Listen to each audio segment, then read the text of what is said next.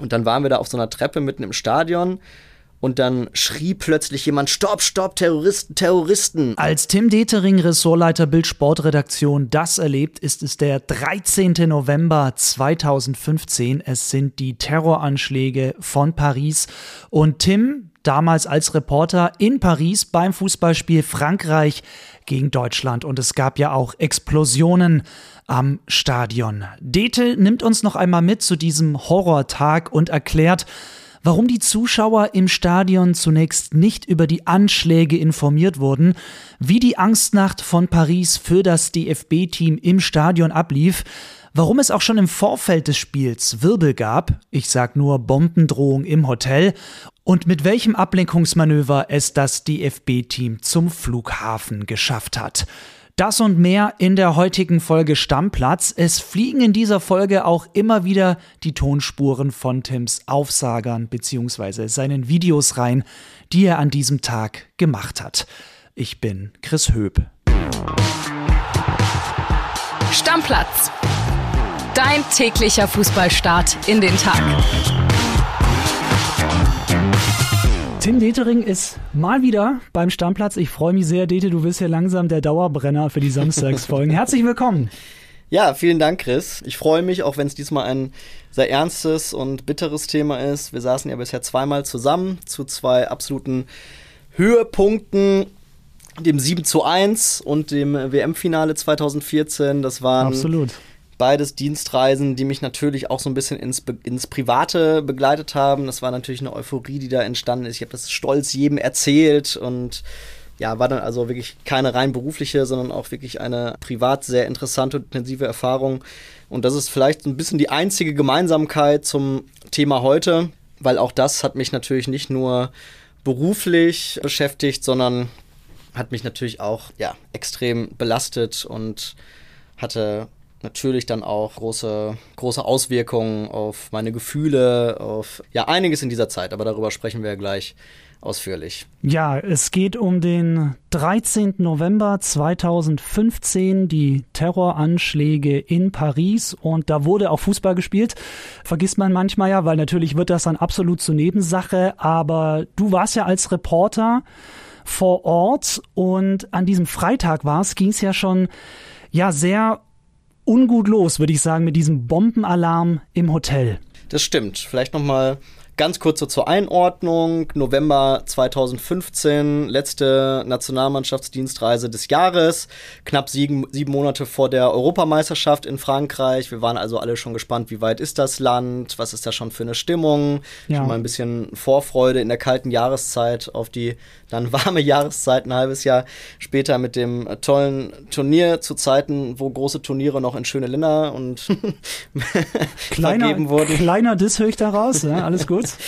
Sind also auch im Jahr nach dem Weltmeistertitel noch. Es war ein bisschen holprig, gab irgendwie vier, fünf Niederlagen und hatte sich dann aber berappelt und dann standen noch diese zwei Länderspiele an gegen Frankreich und kurz darauf gegen äh, Holland in Hannover. Ich erinnere mich noch, es war im Prinzip relativ langweilig. Es waren halt Freundschaftsspiele und das einzige so richtig Neue waren eigentlich die neuen Trikots der ja. deutschen Mannschaft, die zum ersten Mal getragen wurden. Und nach diesem sehr farbenfrohen Dress aus Brasilien war es diesmal mal wieder ganz klassisch schwarz-weiß. Ein bisschen düsterer als sonst, weil sogar die Stutzen schwarz waren. Das passte dann irgendwie so ein bisschen zum Abend. Ja, ungewollt, und, ne? Ja, sehr ungewollt. Und ja, du sprachst es gerade an, der äh, Tag begann schon nicht gut. Ich erinnere mich, wir waren für einen Videoaufsager für Bild.de am Eiffelturm und wollten so ein bisschen, äh, ja, ne, vergeckt irgendwie an die Sache rangehen. Hallo aus Paris, hinter uns der Eiffelturm und ein knutschendes Hochzeitspärchen und vor uns liegt der Länderspielklassiker Frankreich gegen Deutschland. Heute Abend 21 Uhr Start de France. Und nach unseren Informationen könnte es da für einen deutschen Spieler eine richtig große Chance geben. Julian Draxler vom VfL Wolfsburg gehörte da in seinem Verein zuletzt nicht mehr immer zur Startelf, hatte auch Probleme mit Verletzungen. Er soll heute vorne links ran. Kurz nachdem wir den Aufsager nach Berlin hier in die Bildredaktion geschickt haben, kam da der Anruf von unseren Kollegen, die am Mannschaftshotel waren, mhm. dass eine Bombendrohung eingegangen ist. Und äh, ist natürlich auch ja, extrem ungewöhnlich, schon extrem beunruhigend. Wir sind dann schnell dahin geeilt und es gab eben diese Bombendrohung, die anonym abgegeben wurde beim Hotel Molitor, Fünf-Sterne-Hotel, in dem die deutsche Nationalmannschaft untergebracht war. Das wurde dann blitzschnell evakuiert. Also auch die äh, deutschen Spieler logischerweise Klar. wurden in Sicherheit gebracht, ganz praktisch. Direkt neben dem Hotel ist die weltberühmte Tennisanlage Roland Garros, wo immer die French Open stattfinden. Und da haben sich die Spieler dann warm gemacht. Das berühmte Anschwitzen, Aufwärmen fand dann alles auf der Tennisasche von Roland Garros statt. Schreckmoment für die deutsche Nationalmannschaft Stunden vor dem Länderspiel gegen die Franzosen. Im Mannschaftshotel Molitor hier hinter mir ist vorhin eine Bombendrohung eingegangen. Die Polizei hat die Straße vorm Hotel, man sieht es hinter mir, abgesperrt, ist jetzt mit Hunden, mit Spürhunden im Hotel unterwegs, sucht nach einer möglichen Bombe. Soll insgesamt knapp zwei Stunden dauern, die Aktion.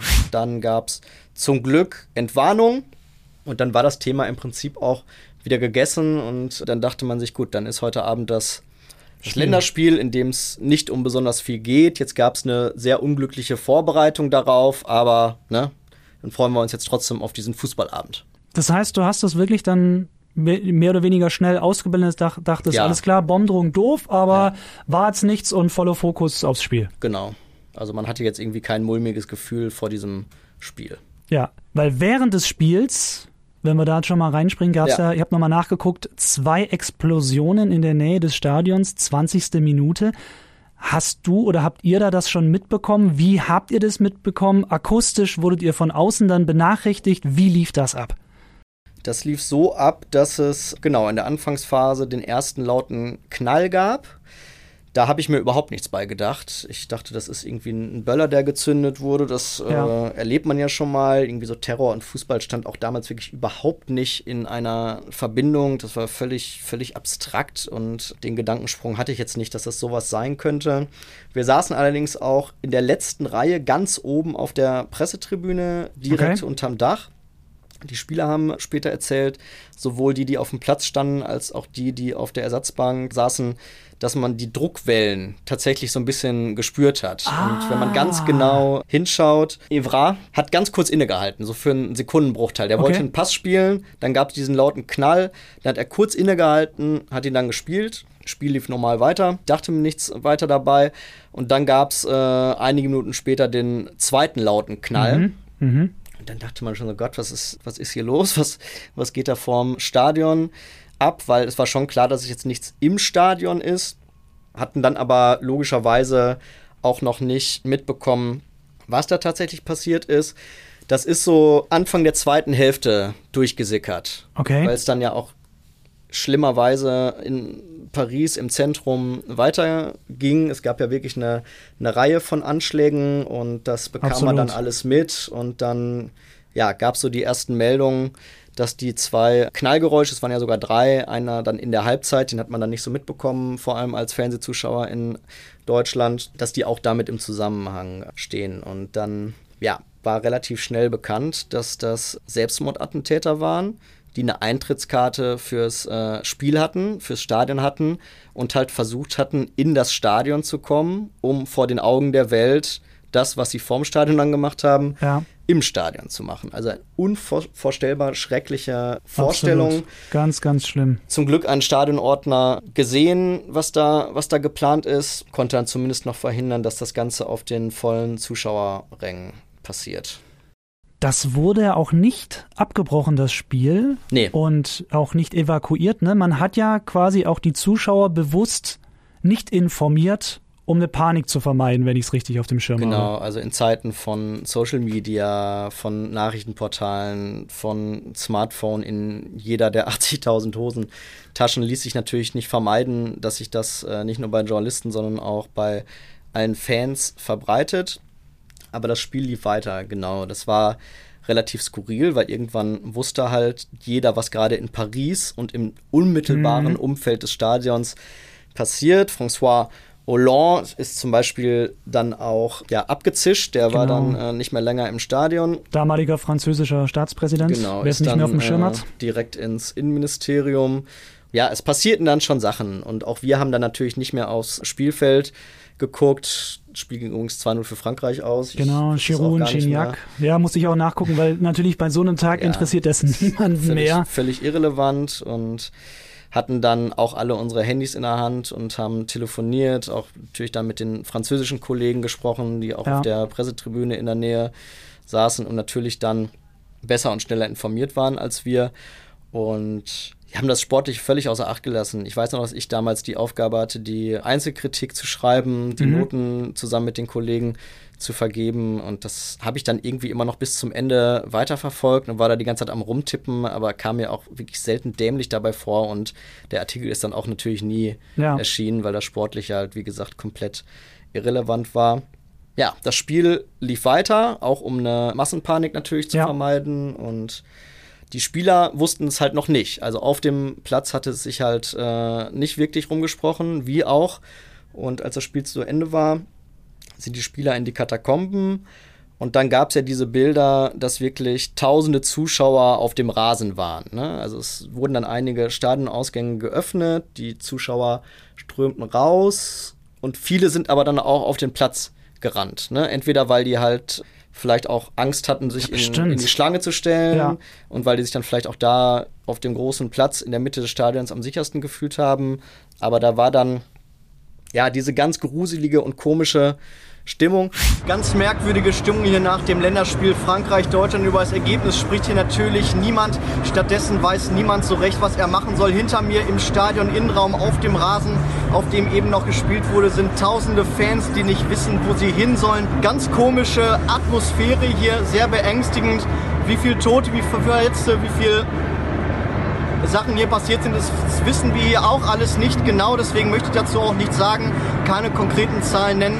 Wir halten euch auf dem Laufenden. Zum Glück keine Massenpanik. Also es ist wirklich nach wie vor bemerkenswert, Absolut. wie ruhig damals wirklich alle geblieben sind, obwohl natürlich sehr viele Leute, auch ich, riesengroße Angst hatten. Ne? Man wusste ich. einfach nicht, was ja. man machen soll. Ich weiß noch, wie wir dann direkt nach dem Spiel auch so routinemäßig dann in die Stadionkatakomben wollten, in die Interviewzone und dann irgendwie mit den Spielern uns unterhalten wollten. Und dann waren wir da auf so einer Treppe mitten im Stadion und dann schrie plötzlich jemand: Stopp, stopp, Terroristen, Terroristen! Und es gab auf eh das Gerücht schon, dass die Terror ja, ja, genau, ja. aber das, das versteht man dann ja auch, wenn man, wie ich, kein Schulfranzösisch hatte. Und äh, gab auch eh schon das Gerücht, dass die Terroristen im Stadion sich aufhalten. Und da hatte ich blanke Panik und bin halt wieder sofort. hochgesprintet mit vorstellen. den anderen und haben uns dann wieder auf die Pressetribüne gestellt, die halt von Ordnern auch notdürftig abgesichert war und hatten halt damals dann vom DFB auch die klare Anweisung oder Empfehlung bekommen, uns äh, auf der Pressetribüne weiterhin aufzuhalten. Da hatten wir dann auch, und das meinte ich auch eben mit der Vermischung von beruflichem und privatem, haben wir natürlich einerseits recherchiert, haben Informationen für die diversen Artikel hier nach Berlin in die Bildzentrale gegeben, aber hat natürlich auch ständig unsere Familie dran, unsere Klar, Eltern dran, die, die wollten wissen, wie es euch unglaublich geht. unglaublich Sorgen gemacht haben, die das Spiel im, im, im, Fernsehen verfolgt haben und sich dann gedacht haben, oh Gott, mein Sohn, mein Mann, mein Vater ist da im, äh, im Stadion. Was ist denn da bitte für eine Scheiße los? Ne? Und ja. dann war man halt wirklich einerseits selber ängstlich und war dann trotzdem bemüht, irgendwie die Leute am Telefon zu beruhigen und waren dann lange Zeit bis nach Mitternacht auf dieser Pressetribüne. Krass. Wo ich mich aber auch wirklich überhaupt nicht sicher gefühlt habe. Also es ja. gab, wie gesagt, immer wieder das Gerücht, dass Terroristen im Stadion unterwegs sind. Konnte natürlich auch nicht widerlegt werden. Ja. Und irgendwann wurden wir dann äh, ja dann doch in den, in den Pressebereich geführt des Stadions, der dann auch ja, abgeriegelt war. Da hat man sich dann ein bisschen sicherer gefühlt. Auch da haben wir dann noch einige Stunden verbracht. Zeitgleich war die Mannschaft auch die ganze Zeit im Stadion. Genau, die also durften die, ja nicht ins Hotel. Die genau. haben da ja sogar übernachtet dann im Stadion. Genau, es gab zunächst die Planung, die Mannschaft ins äh, Hotel zu fahren. Ich meine, so ein Hotel kann man im Zweifel dann auch noch besser absichern als ein riesengroßes Stadion. Stade de France, das französische Nationalstadion. Aber die Fahrt, die hätte knapp 30 Minuten gedauert und Ei. die wurde als zu gefährlich äh, ja. eingeschätzt. Ich weiß noch, dass der Mannschaftsbus dann trotzdem zum Hotel fuhr, allerdings ohne Spieler. Also es waren dann ein paar DFB-Leute, die zum Beispiel die Pässe der Spieler geholt haben und die wichtigsten Gepäckstücke äh, von Spielern und Betreuerteam geholt haben. Aber die Spieler blieben in der Kabine, haben sich da verschanzt und das waren halt natürlich nicht nur die Spieler, sondern insgesamt 60, 70 Menschen aus dem DFB-Umfeld auch. Und auch die französischen Spieler waren zwischendurch dabei, haben zum Beispiel ja, Isomatten vorbeigebracht, Yogamatten vorbeigebracht, wo man sich dann auch mal irgendwie hinlegen, hinlegen konnte. konnte. Ansonsten gab es einen großen Fernseher in der Kabine und da lief logischerweise nicht die Zusammenfassung des Spiels, sondern äh, ja. die Nachrichtensender wurden da ja. live in die Kabine übertragen. Ja, das war, war auch in der Kabine dann, so wurde es uns später von den Spielern geschildert, eine wirklich sehr, sehr blöde Atmosphäre und die ging halt die ganze Nacht durch, weil die Spieler dann halt erst morgens das Stadion verlassen haben. Bist du denn dann noch aus dem Stadion raus? Ja. Ich grätsche jetzt mal dazwischen. Also du hast nicht ja. im Stadion, oder ihr Reporter oder Journalisten habt nicht im Stadion geschlafen. Nee, genau. Wir sind dann irgendwann aus dem Stadion raus, sind wir zu einem Reisebus gebracht worden vom DFB wir sind damals immer mit dem DFB-Reisebüro gereist. Das heißt, äh, die deutschen Journalisten waren üblicherweise dann eine Truppe, ne, die irgendwie ja. dann zusammen vom, äh, vom Hotel zum Stadion gebracht wurde oder zu Pressekonferenzen oder zu Trainingseinheiten, sind dann zu diesem Bus gebracht worden. Und ich weiß, dass auch dieser kurze Fußmarsch zum Bus, lass es zehn Minuten gewesen sein, extrem gruselig war. Da gab es dann ja. irgendwie die Gerüchte, dass da Gasbomben installiert waren auf dem Weg. Und ich habe mir hab, nur in die Hose gemacht. Ja, ja, das genau. ist, das ist so eine Situation kennt man ja nicht, ja. Gott sei Dank. Aber genau. das ist das ist wirklich dann. Es geht jetzt um dein Leben. Ja, genau. Es geht war, um dein Leben. Es war mitten in der Nacht und ja. äh, irgendwie auch menschenleer dann schon und Boah. das war einfach scheiße. Und dann saßen wir in dem Bus, in dem die Beleuchtung auch nicht angestellt wurde, damit man nicht von außen nicht konnte? sieht, dass, äh, ah, äh, genau, nicht reingucken, okay. nicht sieht, dass da, dass da viele, viele Menschen drin sind, wurden dann in unser Hotel gebracht. Ja, da war natürlich an Schlafen auch überhaupt nicht zu denken. Ja, das ganze Ausmaß war da ja auch noch nicht klar. Man, man wusste dann mittlerweile über 100 Tote in Paris, ja. mehrere hundert Verletzte, größtenteils schwer Verletzte. Man konnte es einfach nicht fassen. Und der, der Fußball wir sind als Sportreporter hin, war komplett in den Hintergrund gerückt und befanden uns da mitten in einem ja, Horrorszenario, das kein Szenario war, sondern die, die Wirklichkeit, das gerade weltweit verfolgt wird. Ich kann es auch nochmal, ich habe mir nochmal sogar die einzelnen Punkte rausgesucht. Also insgesamt waren es am Ende dann 130 Tote, mehr als 350 Verletzte und das fing alles zwischen 21 und 19, war die erste Explosion am Stadion bis 21.53 Uhr nochmal Rüde Tremie und die meisten von euch auch werden sicherlich noch dieses Massaker, dieses Gewehrfeuer mit der Geiselnahme und der Explosion im Konzertsaal Bataclan im Gedächtnis haben, weil allein da sind über 90, 90 Tote. Als ich die auch die Zahlen wieder gestern rausgesucht habe, Dete, ich weiß natürlich mhm. auch genau noch, wo ich war. Ich saß zu Hause, meine Frau kam dann plötzlich, mhm. hatte gesagt, so ich, ich sehe hier über Twitter was und dann da hatten die Nachrichtensender noch gar nicht berichtet und dann saßen wir da und haben das verfolgt und das ist einfach ganz, ganz, ganz, ganz schlimm. Auf jeden Fall ein ganz, ganz schlimmer Tag. Nicht nur für Paris, sondern auch natürlich da auch als Europäer und das, das war echt krass und ja, aber entschuldige, ich habe dir unterbrochen. Äh, mit dem Bus seid ihr dann ins Hotel gefahren, zappenduster. Genau, und waren dann, dann da irgendwie auch kurz auf den Zimmern, wollten aber auch dann wirklich so beisammen sein und nicht jetzt unbedingt alleine sein und sind dann früh morgens auch wieder in Absprache mit dem DFB zum Flughafen gefahren. Die Mannschaft in zwei unauffälligen Bussen. Da gab es dann noch so ein bisschen so ein Ablenkungsmanöver. Ja, genau, da ist dann wieder auch der offizielle Mannschaftsbus, wo ja auch dann überall groß die, die Nationalmannschaft oder damals schon die Mannschaft draufgeklebt war. Der ist, ist zum Flughafen vorgefahren, sozusagen, allerdings auch vor allem mit Gepäck an Bord und mit ja. keinem Nationalspieler. Und die Mannschaft wurde in zwei unauffälligen, ganz normalen Bussen zum Flughafen gefahren und wir eben in unserem Journalistenbus. Und ich erinnere mich noch, das Flugzeug in dem wir dann später zusammen mit den Spielern Richtung Frankfurt abgehoben sind, das stand ganz weit äh, außerhalb, ganz mhm. weit entfernt vom Flughafengebäude und ganz weit entfernt von möglichen Terrorzielen. Ja, Charles de Gaulle ist ja auch schon groß. Ja. Das ist ja der größte ja. Äh, Flughafen und von Paris ich, und Frankreich. Ja, genau. Und da war ich wirklich sehr froh, als wir da im Flugzeug saßen. Ich weiß noch, in der Reihe hinter uns war, glaube ich, Lukas Podolski, der dann auch später nochmal gesagt hat, es war eine unruhige Nacht. Wir alle hatten Sorgen. Und ich war dann wirklich froh, als dieser Flieger abhob. Ja, glaube ich sofort. Und wir Paris und Frankreich verlassen hatten. Und ja, das war, das war einfach Horror. Und unendlich viele Gedanken gemacht, was hätte da passieren können. Und ja. Also was hätte mir da passieren können, weil passiert ist ja auch so ganz Schlimmes für ganz, ganz viele Menschen und Familien. Ich weiß noch, Griezmann hatte damals große Sorge, weil er wusste, dass seine Schwester im Bataclan, den du eben kurz erwähnt hast, diesem Musikclub, dem Konzert war, der ist nichts passiert. Andere Spieler hatten aber dann schon Verwandte, entfernte Verwandte unter den den Opfern und einfach, einfach schrecklich alles und ein, ein furchtbarer Tag.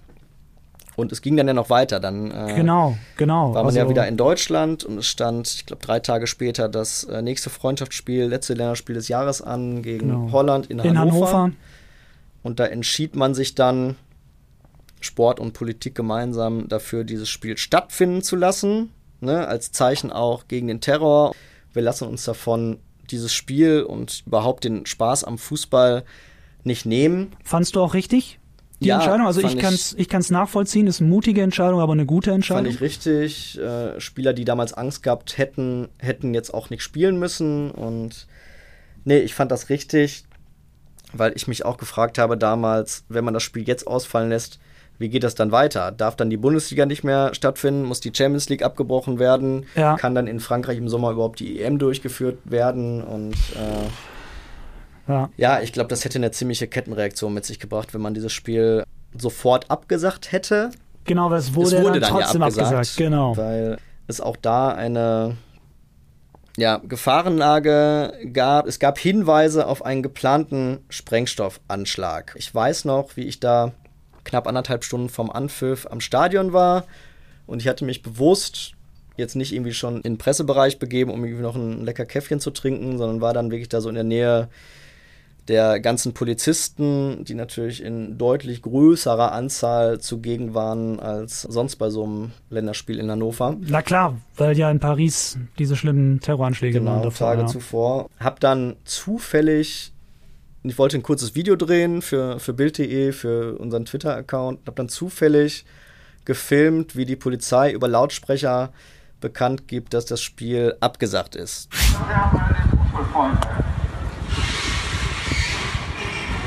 Es tut mir leid, aber das Spiel ist kurzfristig abgesagt worden. Nein. Es ist, bleiben Sie bitte ruhig. Es ist keine Gefahrendrohung Anmarsch oder sonst irgendwas. Gehen Sie einfach ganz normal nach Hause. Und konnte dann diese Neuigkeit sozusagen als erster verbreiten. Ja. Ja, dann war natürlich sofort wieder kompletter Schock. Was ist hier los? Was ist jetzt. Nicht äh, schon wieder vielleicht? Passiert? Auch? Nicht schon wieder. Oh Gott. Ja, sind dann noch ein bisschen am Stadion geblieben. Auch da zum Glück keine Massenpanik. Zigtausende Fans ganz ruhig sich vom Stadion entfernt. Einige waren ja auch schon drin. Trotzdem natürlich dann das Thema. Und ich weiß nicht, ob du dich noch erinnerst an diesen unrühmlich berühmt gewordenen Satz vom damaligen Bundesinnenminister Thomas de Maizière. Der ah, dann, äh, was Sie be mit beunruhigen und wissen, genau. kommt jetzt der, ich, du hast ihn bestimmt nochmal wortwörtlich da, ich habe ihn nicht mehr wortwörtlich. wollte das alles nicht näher begründen, warum das jetzt abgesagt wurde und sagte dann den Satz, ein Teil dieser Antworten würden die Bevölkerung verunsichern. Genau. Ja, siehst du. Und eben dieser Satz hat natürlich ja. für maximale Verunsicherung ja auch, ist ja auch voll logisch. gesorgt, weil sich natürlich jeder gefragt hat, was weiß der? Ja. Und ja. was ist da jetzt passiert oder was, Wurde was da kann hier eventuell noch passieren? Und ja, ja das war, war wirklich ein, eine sehr traurige Zeit. In der man wirklich überhaupt nicht über den Fußball gesprochen hat, sondern nur über Gefahren und unter was für Bedingungen können jetzt große Fußballspiele oder auch kleinere Fußballspiele ja, überhaupt noch, noch stattfinden. stattfinden. Gab immer unglaubliche Sicherheitskontrollen. Ich weiß noch, Puh. wie dann im März die nächsten Länderspiele waren. Unter anderem in München und Berlin. Gegen Italien und England müsste das gewesen sein. Und wir dann völlig zu Recht natürlich äh, ewig durchgecheckt wurden, unsere Taschen kontrolliert wurden, viel mehr als vorher. Ja, zum Glück aber die EM dann stattfand, ohne vergleichbare schreckliche Erlebnisse. Aber man natürlich immer daran gedacht hat. Also ich weiß noch, wie ich dann ja, das kriegst du nicht aus der, Birne, zum ne? ersten Mal in Stade de France wieder gegangen bin. War ja, wahrscheinlich sehr, sehr komisch. Gefühl ja. hatte. Es war dann zum Glück nicht kalt und dunkel und düster und gruselig wie an dem Novemberabend, sondern Hochsommer in Frankreich und alles bunt geschmückt wegen der EM und dann äh, ja, konnte man das irgendwann auch ausblenden und dieses Turnier verfolgen, bei dem wir ja meiner Meinung nach die spielstärkste Mannschaft hatten, aber im Halbfinale dann ausgeschieden sind. Ja. Unter anderem durch ein sehr unglückliches Handspiel von Basti Schweinsteiger im Strafraum und dann ausgeschieden sind. Darf ich dich fragen, wie hast du das persönlich verarbeitet, diese Terrornacht von Paris? Also ich meine, jeder Mensch geht ja anders damit um. Ja. Bei manchen, sag ich mal, reicht Zeit, manche suchen sich dann auch einen Psychologen, was ich alles absolut nachvollziehen Total. kann, weil es ist eine unfassbare Ausnahmesituation. Total. Und ja, wie, wie bist du damit umgegangen in den, oder wie lange hat das auch gedauert vielleicht, wo du gesagt hast, so ja, jetzt habe ich das halbwegs verarbeitet. Ja ja, weiß gar nicht, ob man das jemals komplett irgendwie ich quasi das runterkippen lassen zum kann. Glück verarbeiten und ah, alles gut. Äh, habe mich jetzt nicht eingeschränkt gefühlt in meinem Handeln. Habe jetzt nicht irgendwie größere Menschenansammlungen oder U-Bahn-Fahrten oder so vermieden. Das war dann zum Glück relativ schnell wieder passé. Aber so diese Tage rund um diese zwei Spiele, die waren schon hart. Glaube ich. Äh, Glaube ich. Werde ich logischerweise nicht vergessen. Denkst du dann immer dran, so wie jetzt, wenn wieder November ist und sich das jährt? Also denkst du jedes Jahr dran oder nee, gar nicht? Nee, nee. Okay. Also das wäre jetzt, das wäre jetzt gelogen. Da denke ich jetzt nicht jedes Jahr dran. Konnte das dann für mich gut und schnell verarbeiten. Weiß aber wirklich noch, wie froh ich war, als damals der Flieger abhob ja. mit der Mannschaft, mit uns Journalisten. Ja, ich jetzt sind wir hier raus. Einfach quasi. Wusste, jetzt ja. geht's zurück nach Deutschland, ab nach Frankfurt und dann mit dem Zug weiter nach Berlin. Ah, krass. Ja. Also, ja, das, möchte man nicht tauschen. Äh, nee. Bin natürlich saufroh, dass du herausgekommen bist.